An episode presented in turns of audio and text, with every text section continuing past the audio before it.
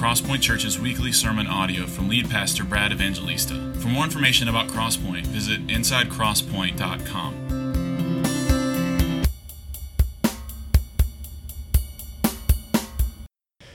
Amen. Good morning. If you have a Bible, open it to Malachi chapter 2. If you don't have a Bible, you can find one in the chair in front of you, underneath the chair in front of you, and I'd love for you to have a copy of God's Word open before you as we continue our journey through this last book of the Old Testament, short book, the prophet Malachi, God's last words to his people before about 400 years of silence, before Jesus arrives on the scene in the Gospels. If you're visiting with us for the first time today, I'm really glad you're here. My name is Brad, I'm one of the pastors. I'd love to meet you after the service if you're in the Army, particularly. Not that I don't like civilians as much as I like Army people, but I came here in the Army 25 years ago, and I'm grateful for what you do for us, and all of us are, and I'd love to meet you afterwards. Our custom is primarily to just work through books of the Bible, and so we're right in the middle of this short Old Testament book, Malachi. The topic today is a severe one it's marriage and God's indictment against the people of God in the Old Testament for their faithlessness in marriage. So let me read verses 10 through 16, our text today, and then and we'll get into the text and pray. Have we not all one Father? Has not one God created us?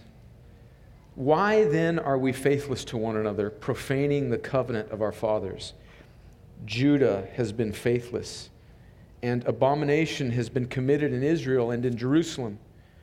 For Judah has profaned the sanctuary of the Lord, which he loves, and has married the daughter of a foreign God. May the Lord cut off from the tents of Jacob any descendant of the man who does this, who brings an offering to the Lord of hosts.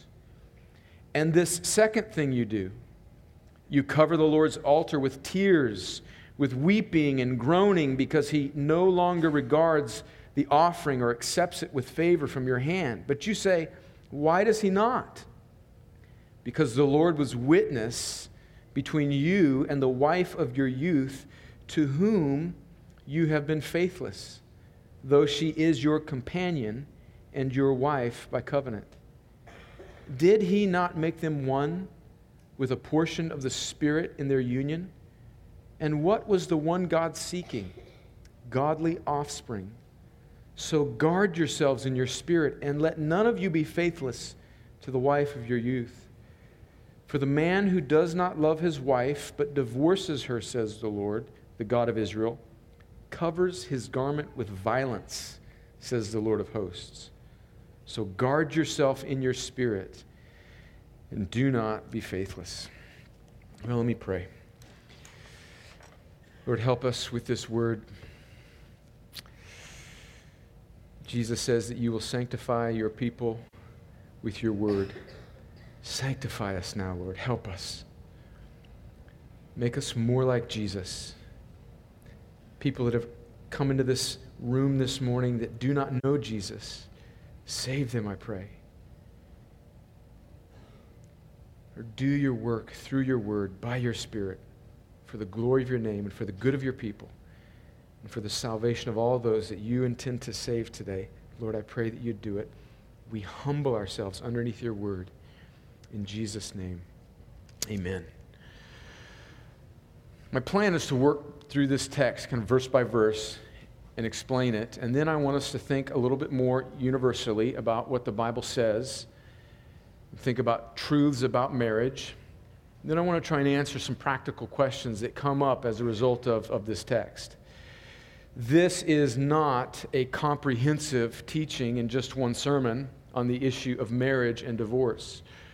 We will certainly get into many issues regarding those two topics, but this isn't a comprehensive discussion on that. Uh, we have done more thorough teachings on this in the past when we went through 1 Corinthians. You can find that on our website when we looked at 1 Corinthians chapter 7 and we looked at marriage and divorce in the gospel.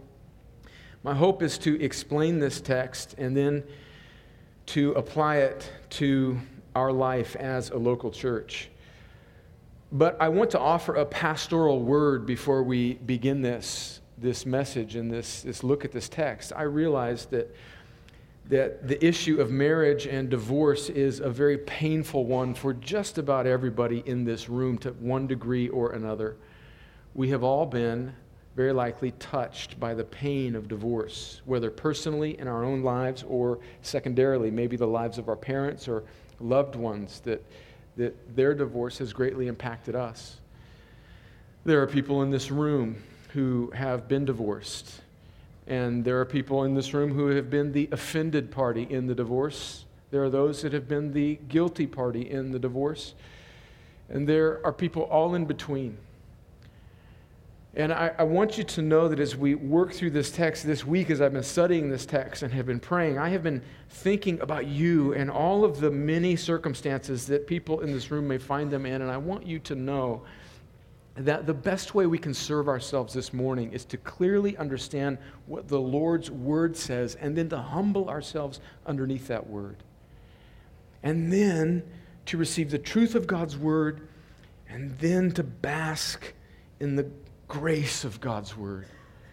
Uh, just a moment ago, we sang this song, and I, I thought, you know, that is the life anthem of a Christian. We sang, Our sins, they are many, but His mercy is more. Now, I'm putting all of my eggs into that basket, that that sentence is true. Our sins, they are many, but His mercy is more. If that's not true, let's all go home. But it is true. So, what is this passage saying? Let me give you a brief summary before we work back through it. Remember, the problem at this time in the life of Israel was that they were back in the city of Jerusalem, still in captivity, rebuilding the city, having rebuilt the city and the temple. And the problem with God's people at this time is lackadaisical worship. They were going through the motions. Their worship, as we read in chapter 1, was polluted by terrible spiritual leadership of pitiful priests who were just going through the motions, and, and the people were going through the motions, giving God second best and third best giving them a God a lame animal or diseased fruit in their offerings. And it was an indication that worship was the problem. They were not fulfilling their purpose as God's people to be a city on a hill through which he would draw all the nations to himself. So the point here in verses 10 through 16 of Malachi 2 is that they were not able to worship God and they were weeping at the altars because they, God was not receiving their worship. And the prophet, God speaks to the prophet, and he says that in this instance, there are two reasons why God was not accepting their worship. And those two reasons are very clear. First is that the men of Israel were marrying the daughters of foreign gods. We're going to look at that in a moment. And then, secondly, the men of Israel were faithless to their wives and were divorcing them. And those are the indictments that the prophet, God is speaking to through the prophet to the people of God.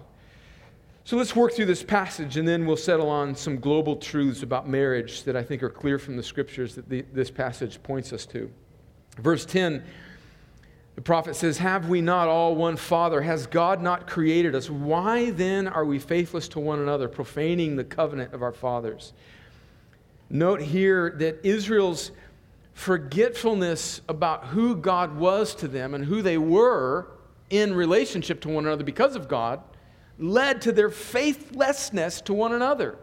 So, right theology leads to right living. And they had bad theology. They were forgetting the fatherhood of God. They were forgetting that God created them. And it was this vertical problem was impacting all of their horizontal relationships. And even worse, it was causing them to profane the covenant of their fathers, this, this covenant that God had made with the people of God. And in our text, it uses the word Judah or Israel several times. At this point in the life of Israel, those words are interchangeable. It's just meaning God's Old Testament people. They were profaning the covenant that God had made with them. We don't use this word profane much, but the sense of it is to trample over, to defile the goodness of God towards his people because of the way they were acting in marriage.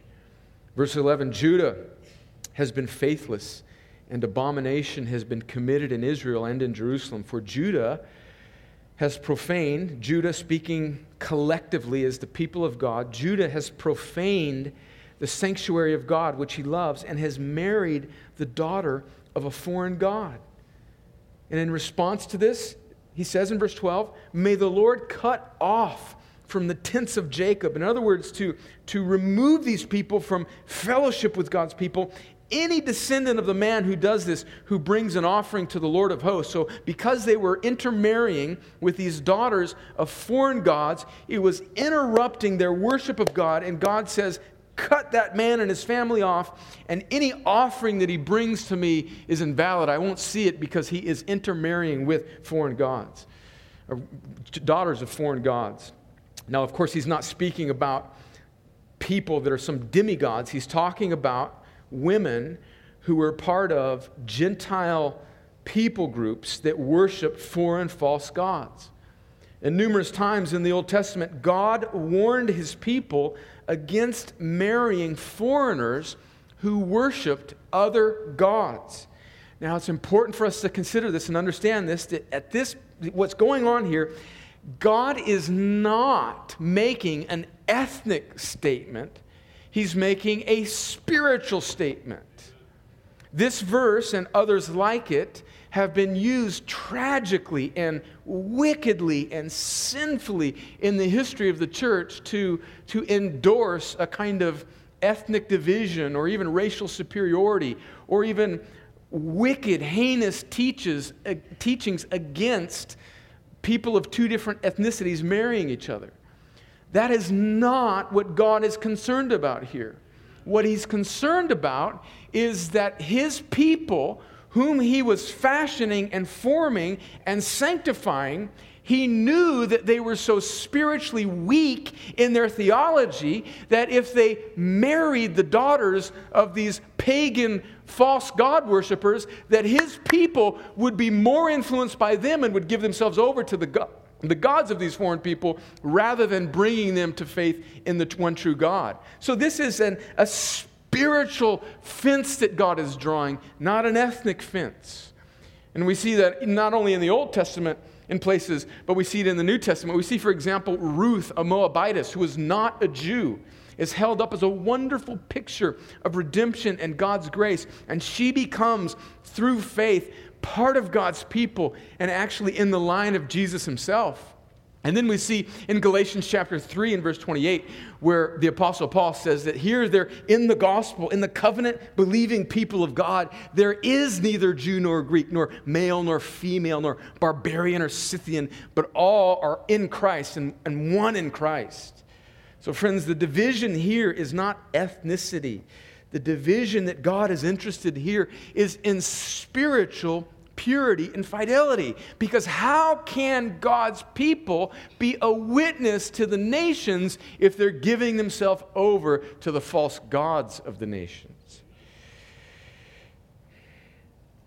Friends, the same is true, just a little point of pastoral application. The, point, the, the same is true for us today. I think clearly we can take from this that a Christian, hear me on this, a Christian should not marry an unbeliever. A Christian shouldn't date an unbeliever.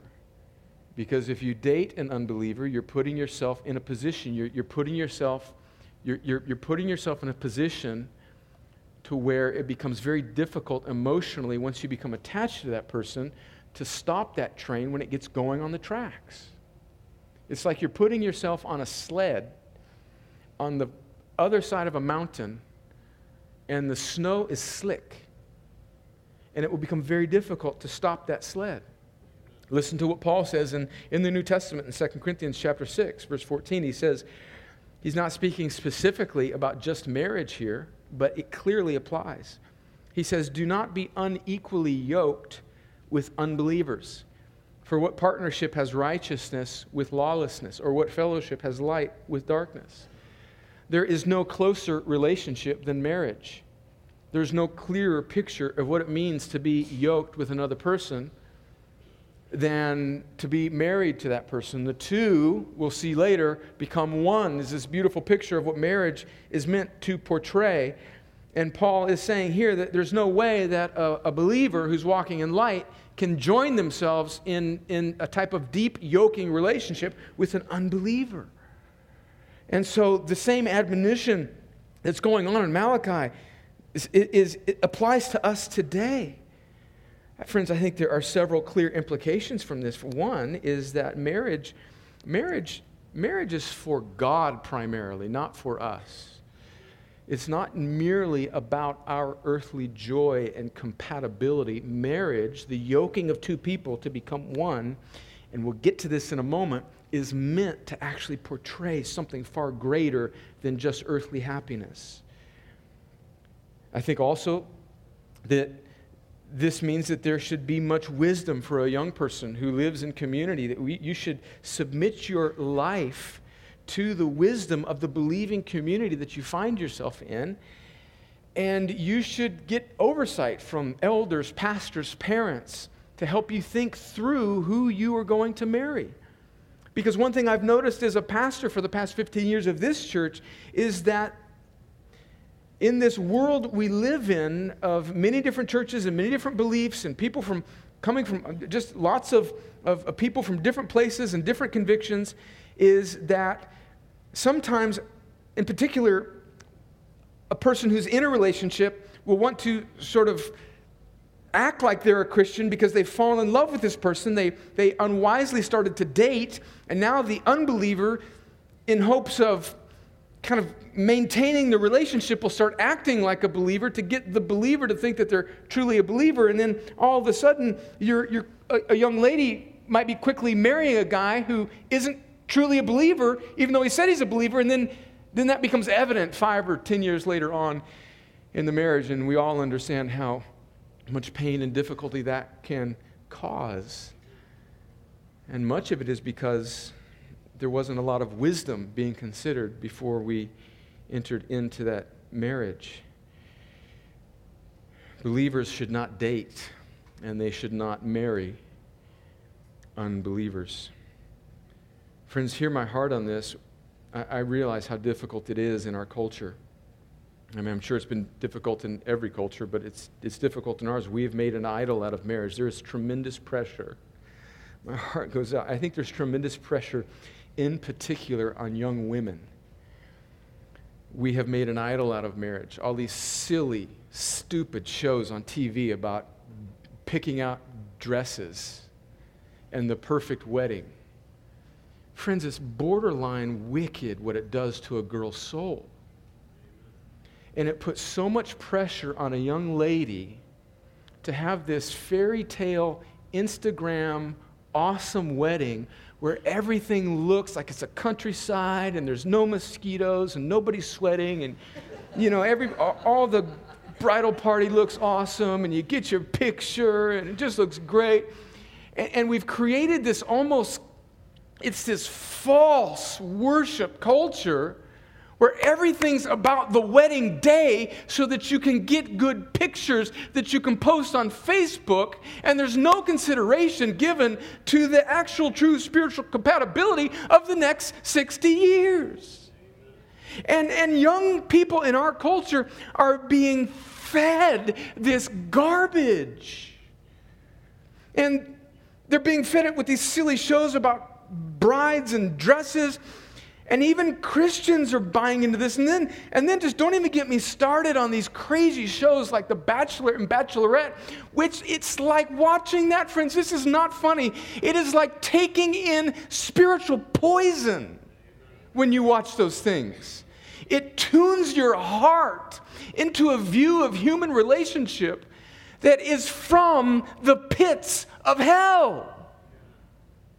And if you think, young lady or young man, that you can watch those shows and not be affected by it, friends, you are not walking in wisdom. So believers should not marry unbelievers. They shouldn't date unbelievers. And I want to sympathize with how broken our culture is. Back to our text, verse 13. Now he gets into marriage and divorce.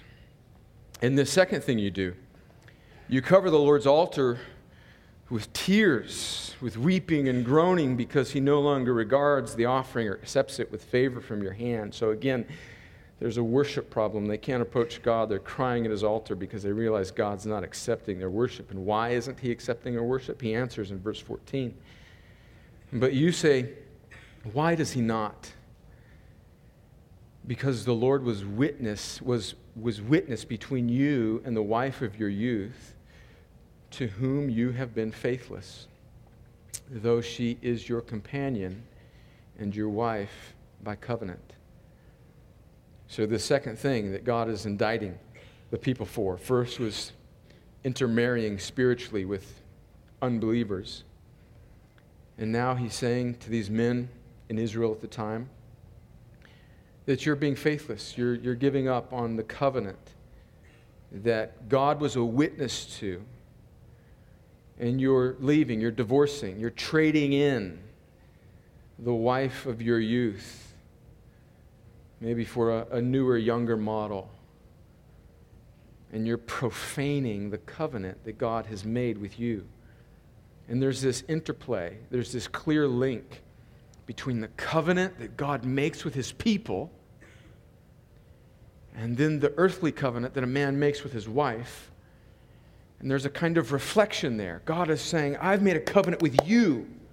In the Old Testament, he often calls Israel his adulterous bride, and he says, I will never leave you or forsake you.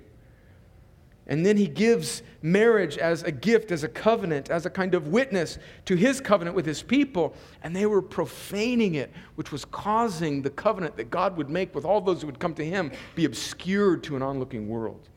And God was saying that because you're doing this, it is, it is, it is breaking your covenant with me. You're not able to worship him anymore.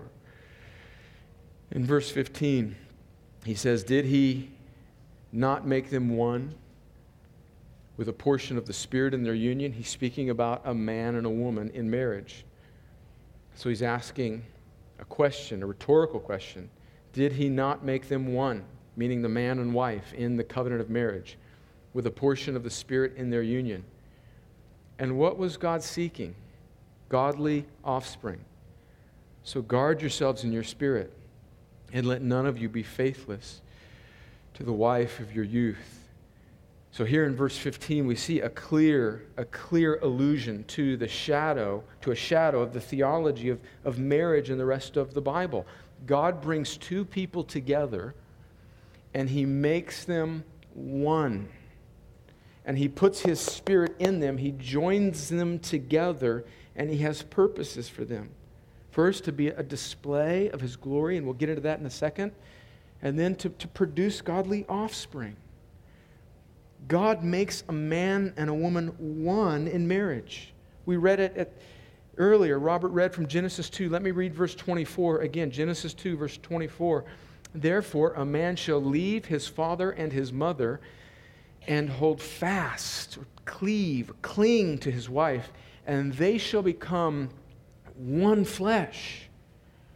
And Jesus repeats this in the Gospels in Matthew chapter 19.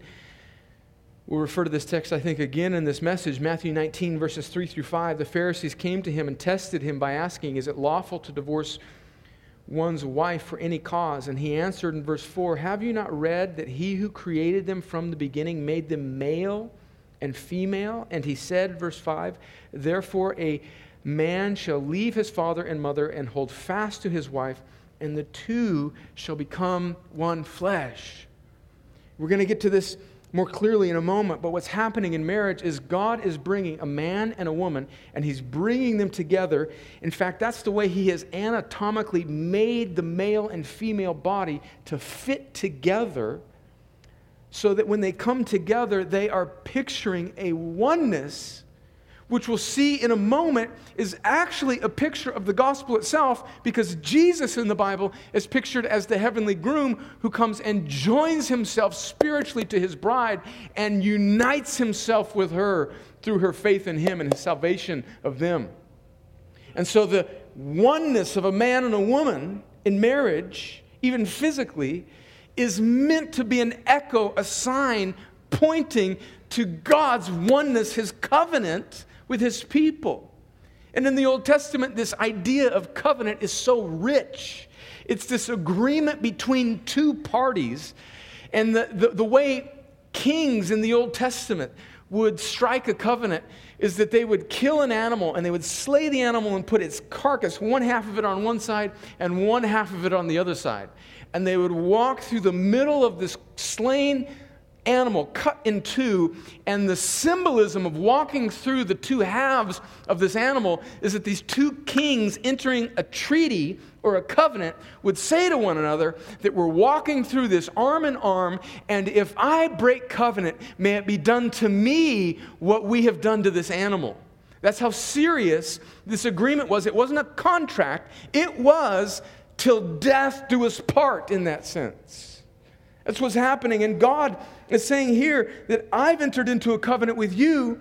And he enters into a covenant with, with Abraham in, in Genesis. And we actually see a beautiful picture that he doesn't walk through the covenant, walk through two slain animal or a, a, carcass split in two with Abraham, God walks through it by himself, which is a picture of God saying that I will uphold both ends of this covenant. And when you break it, I will die and I will never break it. And that's a picture of the gospel itself that when we break covenant with God, Jesus dies for us. He's telling his people here that there's something profound going on in marriage. It's more than just societal order, it's more than just our happiness. God has brought us together as man and woman to be a picture of the gospel itself. And what was God seeking? Godly offspring. He's wanting to fulfill his promise to Abraham that he would create a people.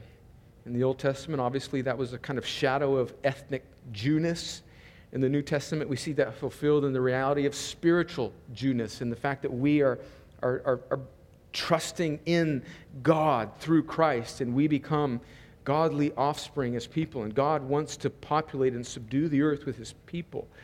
God was seeking godly offspring. Let me say, just as a kind of secondary uh, point here, is that, friends, just just this one statement, I think, in verse 15 is a clear witness about something that is very, very misunderstood and controversial in our culture today. One of the clear purposes of marriage is offspring. That does not mean that a couple that is infertile is not a godly couple. It means, though, that part of God's design for bringing a man and woman together is to procreate and create godly offspring. Friends, just that verse right there is a clear witness against this sinful idea of homosexual marriage. And I say homosexual marriage in quotes because I don't think there truly is anything legitimately called homosexual marriage. And for people that are struggling and wrestling with same sex attraction, this church is a safe place where you can be loved and cared for, and where we can link arms with you and help you fight against your sin and pursue Christ. Just like we want to link arms with heterosexual sinners who are in heterosexual sin outside of marriage. But homosexual marriage is no marriage at all, it's an affront to the design of God in humanity. And he says, he warns them here in 15, verse 15 guard yourselves in your spirit. Guard yourself that none of you be faithless to the wife of your youth. Be attentive, he's saying. Watch over yourself. Pay attention to your life. And don't be faithless to the wife of your youth. More on that in, in just a moment. Verse 16. Now, verse 16 is one of the most difficult verses to translate in all of Malachi, maybe even in the Old Testament. There's lots of ink that's been spilled on this verse. In our English Standard Version that we use primarily here, we translate it as, the translators render it as For the man who does not love his wife but divorces her, says the Lord, the God of Israel, covers his garment with violence, says the Lord of hosts. But other translations, maybe most notably the King James Version and others, translate it simply as God hates divorce. Now, there's good reasons for both translations, but I think both of them are, are true. Either way, we're reading from the ESV, either way, God hates divorce. In one translation, the focus is on God's hatred of divorce. In the other, the focus is on the man who seems to be hating his wife and is divorcing her for that reason. But either way, we end up with the same thing in that he is covering his garment with violence. What is that saying? That's a kind of Hebrew expression to say. And listen to me, I say this with compassion because I know that there are people in this room who are in the middle of suffering this or have suffered it or have been the perpetrator in this or the victim in this. But this is what the Word of God says it says that divorce covers a person's garment with violence. That's a Hebrew picture of how we put on a coat of pain and blood. This garment of, of the priest sacrificing animals. And it would be a, a, garment that would be discarded, and you wouldn't ever go into the presence of God with this blood drenched butcher's coat, in a sense. It's the butcher's coat that's covered with blood. And that's the picture. And he says when a person is divorcing themselves from the wife of their youth, it's like they're spiritually causing violence to their soul and they're covering themselves with, a, with an apron stained with blood of the violence that they are committing against the person that they are divorcing. That's the picture that's going on in verse 16. And so, what does he conclude? He says again, just like he said at the end of verse 15, he says, Guard yourselves in your spirit and do not be faithless. Guard yourselves. This is just a clear word. I speak particularly to men in this room, and certainly this applies to both genders, but I speak particularly to men. Guard yourselves in your spirit from the wiles of the enemy. The devil prowls about like a lion seeking whom he may devour. Our culture will constantly put images in front of you that will lure you away from the wife of your youth. You can't drive a mile in this town and not see a billboard for a divorce lawyer that is lying to you about some easy, no fault divorce. And, and the prophet here is saying to us guard yourselves, protect yourselves, protect your eyes. Do not be faithless. Do not give yourself over to the ways of this world be careful what you watch, be careful what you do, be careful what you give yourself over to, because you will get yourself into a, a, a, kind of riptide that will carry you out to sea, and that is stronger than your will to resist when you go down that road too far. Guard yourself in your spirit and do not be faithless. I pray now that the Holy Spirit would just take that sentence and, and right now bring somebody back from the edge of the cliff. It may be you. Right now, you, your heart may be pounding, your pulse rate may be up because you know that the Holy Spirit is putting his finger on you. Friends, dear brothers or sisters, if that is you, guard yourself. Run, run from the edge of that cliff. Run to a brother or sister that you know you can trust before you leave this room today and tell them, Help me, help me, help me guard myself. This is something you cannot do alone. Run to that person. Do not let the sun go down on this day. Don't leave this building without clinging to God through another believer in this room and asking and crying out for help because you are being sucked out to sea and the tide is stronger than you are. But God and His people, greater is He that's in us than He that's in the world. And God will use this verse, this word. God changes lives with sentences. And this sentence may be the very thing, it may be the lifeboat that, that is thrown out to you right now that you can grab a hold of and be reeled into safety, into God's goodness in your life. So, two truths about marriage as we consider this text. And friends, these are not these are not complicated, and I think the first really leads to the second in, in a way. I think they're very much related. And two truths about marriage, then I want to ask some important questions that come up from this text. First, first truth is that marriage is a covenant established by God between a man and a woman. Every word in that sentence I've thought deeply about. Marriage is a covenant, it's not a contract. That's why we take marriage vows when we say for better, for worse. There is not a marriage in this room. I dare say there's not a marriage that in the history of marriage that at times has not been challenged and threatened. There's not a marriage where some expectation from both sides have not been unfulfilled. And our world will teach you that if your spouse is not upholding their end of the bargain, then you are now free from that contractual agreement. Friends, that is a lie. That is not a biblical picture of marriage. You did not enter into that relationship so that your needs would be met. That clearly is a secondary. I'm not saying that that's not a good thing. I'm, I'm all for happy marriages, but there's something more primary, primary going on here, and it is the display of the covenant of God between a man and a woman. It's a covenant. Which leads us to the second truth about marriage that flows directly from that is that marriage is meant to display the gospel itself. This is why God is so serious about divorce, because marriage obscures the picture that it is painting to the world.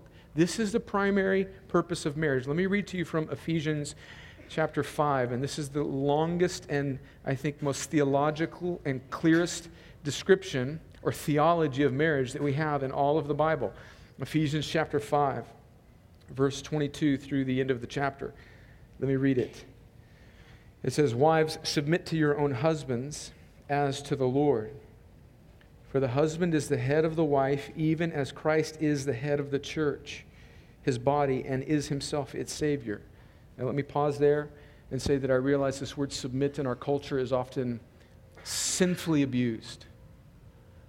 And what's going on here is that a man is to be the head of his wife, not in an authoritarian way, not in a sinful way, not in a domineering way, but in the same way that Christ is the head over the church. He's to lay down his life and serve his wife just as Christ has served us. And to that type of humble, selfless, Christ like leadership, the woman is called to submit. Now, as the church submits to Christ, so also wives should submit in everything to their husbands. Verse 25, listen to this. Husbands, love your wives as Christ loved the church and gave himself up for her, that he might sanctify her having cleansed her by the washing of water with the word, so that he might present the church to himself in splendor, without spot or wrinkle or any such thing, that she might be holy and without blemish. In the same way, husbands should love their wives as their own bodies. He who loves his wife loves himself. For no one ever hated his own flesh, but nourishes and cherishes it, just as Christ says the church, because we are members of his body. Therefore, and he's quoting again Genesis 2 Therefore, a man shall leave his father and mother and hold fast to his wife, and the two shall become one flesh. And verse 32 says this in case we're wondering what Paul is ultimately referring to here, he says, verse 32, this mystery is profound, and I am saying that it refers to Christ and the church. And so you see, Paul has tied together for us in, in verse 32 the whole, the primary, the central, the foundational purpose of the human relationship of marriage. Is it for societal order? Yes. Is it for procreation? Yes. Is it for our joy? Yes. Is it for emotional attachment and pleasure? Of course, all of those things. But more primarily, God takes a man and a woman, and the man is like playing the earthly role in a sense, this object lesson, this sermon to the world. He's playing the role of Christ, and the woman is playing the role of the church. And just as Christ has joined himself and laid down his life for his bride, given himself up for her, now leads her, protects her, and serves her by dying for her and washing her and sanctifying her, the husband is to lay down his life and love his wife in that way so that earthly marriage between two believers goes far beyond just a picture of earthly happiness, but it points to eternity and the gospel itself. Friends, even as I say that, we all know that none of our marriages live up to this. Our sins, they are many, but His mercy is more. Even as we seek to display the gospel to the onlooking world, we need the grace of the gospel to do the displaying, don't we? That's the beautiful thing about the grace of God. It supplies what it requires, and it's a never ending cycle of grace upon grace upon grace. And the reason why marriage is so central, the reason why some of you may think, well, Christians just have a, a, a strange fascination and, and hang up with marriage. And admittedly, we often make an idol out of marriage. Let me say to those that are single in this room that being married is not the epitome of human existence. God has called some in 1 Corinthians, as we read, to singleness, and He presents singleness as a gift that will allow you to serve God more, more fervently because you're not being distracted by family matters. Jesus was single, and he was the most fulfilled and satisfied person who ever lived. And so, singleness is not a curse, but if we are going to be married, if we're going to understand marriage biblically, we need to understand the theology and the point of marriage, which is the gospel itself. And so, marriage is meant to display the gospel. Let me conclude with this some important questions. What should I do if I'm married to an unbeliever? This is a common question that comes up because we realize, we read here that you shouldn't marry an unbeliever. But what if you find yourself already married to an unbeliever? What should you do? I think the Christian in that situation should stay married. That's the clear teaching of Scripture. Listen to 1 Corinthians chapter 7, starting in verse 12. Paul says, To the rest, I say, I, not the Lord. And he's not all of a sudden stepping out of inspiration at this moment. He's just saying that Jesus, in his teaching on marriage, didn't address this. So now he's saying that if any brother has a wife who is an unbeliever and she consents to live with him, he should not divorce her. If any woman has a husband who is an unbeliever and he consents to live with her, she should not divorce him. For the unbelieving husband is made holy because of his wife and the unbelieving wife is made holy because of her husband. Otherwise, your children would be unclean, but as it is, they are holy. So, verses 12 and 13 clearly tell us that we should stay in that marriage. What the situation in Corinth is that two people, two pagans, two unbelievers, heard the gospel. Paul comes, plants a church in Corinth. The situation is, is that one person in the marriage becomes a Christian, and now they're wondering well, Paul says not to be unequally yoked with an unbeliever. What should I do? And Paul is saying, no, stay there, remain in that marriage. And then the question is, we shouldn't be, be you know, joining ourselves to these other people because that would somehow make us unholy. That's the thinking there. And Paul says in verse 14, no, he's not saying in verse 14 that the unbelieving husband is all of a sudden somehow miraculously saved just because they're married to a believer. He's saying that it is not unlawful for that believing spouse to remain into a, in a relationship with the unbelieving spouse. They are, in a sense, sanctified. They are, it is okay to remain in relationship with them in the hopes that God might save them. That's what, Paul, that's what Peter says in 1 Peter chapter 3. Listen, listen to these words from 1 Peter. 1 Peter 3. And I've used this verse many times in speaking to women in this congregation who are married to unbelievers. Peter says, likewise, chapter 3, verse 1 Wives, be subject to your own husbands, so that even if some do not obey the word, they may be won without a word by the conduct of their wives, when they see your respectful and pure conduct. So he's saying, and friends, is this not hard? Come on, this is hard. He's saying, hang in there. And we need to be a church that just is full of people that will come around believers who find themselves married to unbelievers. You should not divorce that unbeliever, you should stay in that marriage. Question two Are there ever biblical grounds for divorce? We've seen clearly in Malachi 2 that, that God hates divorce, that divorce does violence to our own souls and to the souls of those around us. But what does the Bible say more generally about divorce? Are there ever biblical grounds for the divorce, for a divorce? And the answer to that is, is yes. We see in the New Testament two reasons adultery, chronic, unrepentant adultery, and abandonment by an unbelieving spouse. Let me read again from Matthew chapter 19, verses, I'll start at verse 3 again. And the Pharisees came up to him, to Jesus, and tested him by asking, Is it lawful to divorce one's wife for any cause? And he answered, Have you not read that he who created them from the beginning made them male and female, and said, Therefore a man shall leave his father and his mother and hold fast to his wife, and the two shall become one flesh? So they are no longer two, but one. What therefore God has joined together, let no man separate.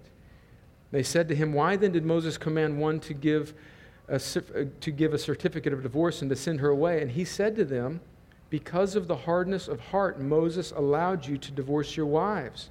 But from the beginning, it was not so. So, in other words, the law that God gave Moses, much of the law was not just an ideal of human relationships, it was God just governing and, uh, and regulating the brokenness of humanity. It's not an endorsement of divorce.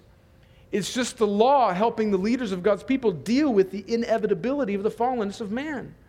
But look at what he says in verse 9. And I say to you, whoever divorces his wife, except for sexual immorality, and marries another, commits adultery. And so Jesus, recognizing how difficult it is for people to remain in relationships where there is this unrepentant infidelity allows for a biblical divorce. There's much that we could say about this. Again, this is not a comprehensive sermon on this issue, but I think that this, I think implied in this is, is after many attempts to reconcile and a kind of chronic unrepentance, adultery does not have to end in divorce. But Jesus, realizing how challenging that can be for the offended party, allows for it. And then the second reason that we see in the New Testament, and the only other reason as a biblical grounds for divorce, is abandonment, spiritual abandonment by an unbeliever. Paul says in 1 Corinthians chapter 7, verse 15, but, this is right after we just read a little while ago, but if the unbelieving partner separates, let it be so. In such cases, the brother or sister, meaning the Christian, is not enslaved. God has called you to peace. In other words, if somebody walks out on the marriage, you obviously can't stop them. And so, after a certain point of posturing yourself in the hopes of reconciliation, it's clear that that person is never coming back. At some point, that person is free and not enslaved and God has called that person to peace. And so the two and only two grounds for divorce are adultery and abandonment. Question three Can a divorced person remarry? Well, this is a complicated question, and I think that it requires much more thoughtfulness than we have time to give in this brief moment. But let me just answer quickly that I think that the Bible does say that the offended party, the innocent party, the one who's been sinned against, that there is the possibility for remarriage for that person at some point in the future with much godly counsel. We just read 1 Corinthians 7 that says that at some point there you are not enslaved. God has called you to peace. I think and clearly the history of even conservative biblical interpretation throughout the ages has been that at some point with the counsel of the local body of believers that at some point after posturing themselves in the hope of reconciliation that a believing spouse who's been offended and abandoned by their spouse is at some point free to pursue marriage again and I think Jesus says this in Matthew 19, verse 9, that we just read. He says, I say to you, whoever divorces his wife except for sexual immorality and marries another commits adultery. So I think that the possibility of marrying another on the grounds of sexual immorality is a possibility for the innocent party. The guilty party, that's a much more complicated question. I think a person who has committed adultery or has abandoned a spouse, and then they, they find themselves, they, you, may re, you may be in that situation, and you have, because of your actions, your marriage has dissolved the question of whether or not you can remarry, I think, is a much more complicated and one that, again, requires much more thorough analysis than we're allowed to do in this moment. The more, the more primary question, though, is your heart and your repentance. You, you, in that situation, must find yourself repenting, and, and you must not bank on God's goodness. The biggest issue here is not whether or not you can get remarried, it's about whether or not you truly understand how you have profaned the covenant of God, and it's your heart receiving forgiveness in that moment. And there are people in this room who I know fall into this category. And right now, the question is have you pleaded to God for forgiveness? And have you asked for Him, where your sins are many, to bring mercy, which is far greater? And finally, what if I've made a mess of marriage? All of this. What if I've made a mess of my life? Can I be forgiven? Friends, yes. Divorce is not the unpardonable sin. Yes, divorce is forgivable. Yes, it is unbiblical divorces, unbiblical remarriages, all of that, God can and does forgive it. There is nothing that we repent of that God cannot forgive. Yes, we can be forgiven. Praise the Lord. Our sins, they are many, His mercy is more. But, friends, a word of pastoral caution. We can't look forward into our life and say, oh, God will forgive me, so I'll do this knowing that God will forgive me. Friends, that is presuming on the kindness of God. Repentance is not something that we can store up for ourselves and grant ourselves in the future. Repentance is a gift that must be given to us by God. And so a person can't willfully commit a sin and comp- disobey God and walk away from their marriage for unbiblical reasons banking on the forgiveness that they assume will be there. The moment that you start to disobey God in such a serious way, you give your heart over to a kind of hardness and you cannot presume on the kindness of God. And so, the word to you today, pastorally, is I'm pleading with you if you are on the brink. If you are on the brink of this, I'm pleading with you pastorally to guard your spirit. Guard your spirit. And roll up your sleeves and give yourself to fellowship. Give yourself to repentance. Give yourself to the grace of God. And fight for marriage, even though it's hard, because it pictures something far greater. Friends, I know this is a hard text and a hard issue. And this is why we preach through the Bible, because we can't skip over verses like this. A pastoral confession for you uh, on text on Sundays like this. I think about, oh, there's going to be people visiting the church for the first time this Sunday. Man, I just, I just wish it was a happier message. And when I think like that, I have to rebuke myself because I realize that my hope is more in man than it is in the sufficiency of God's word. And this is God's word, and it's good for us. Maybe you have a happy marriage. Thank God for it. And don't look down the end of your nose at people who are in trouble. Don't be judgmental, friends. Don't, don't look shocked at the world or even people in the church who are struggling.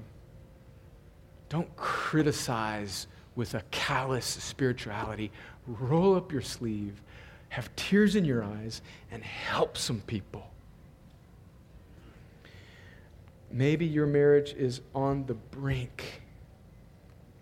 Oh, friends, guard your spirits and do not be faithless. Get help. Get help. Get help. Maybe you've made a mess of your life.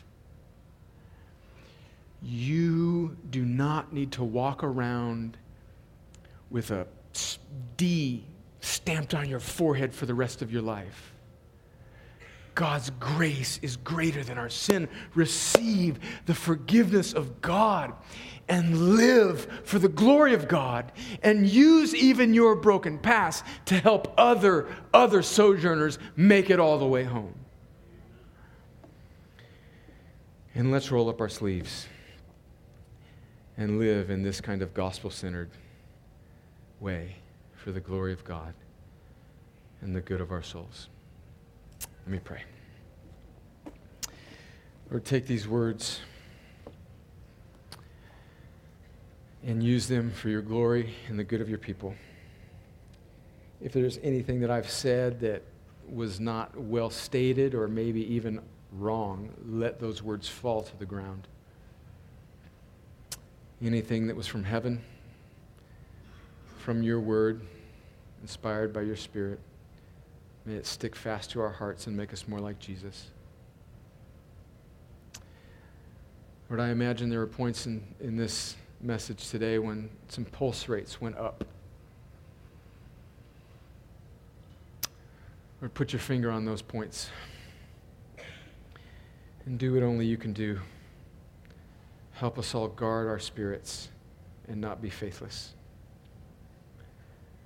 Lord, help us bring glory to you in our marriages, in our singleness, in our redemption.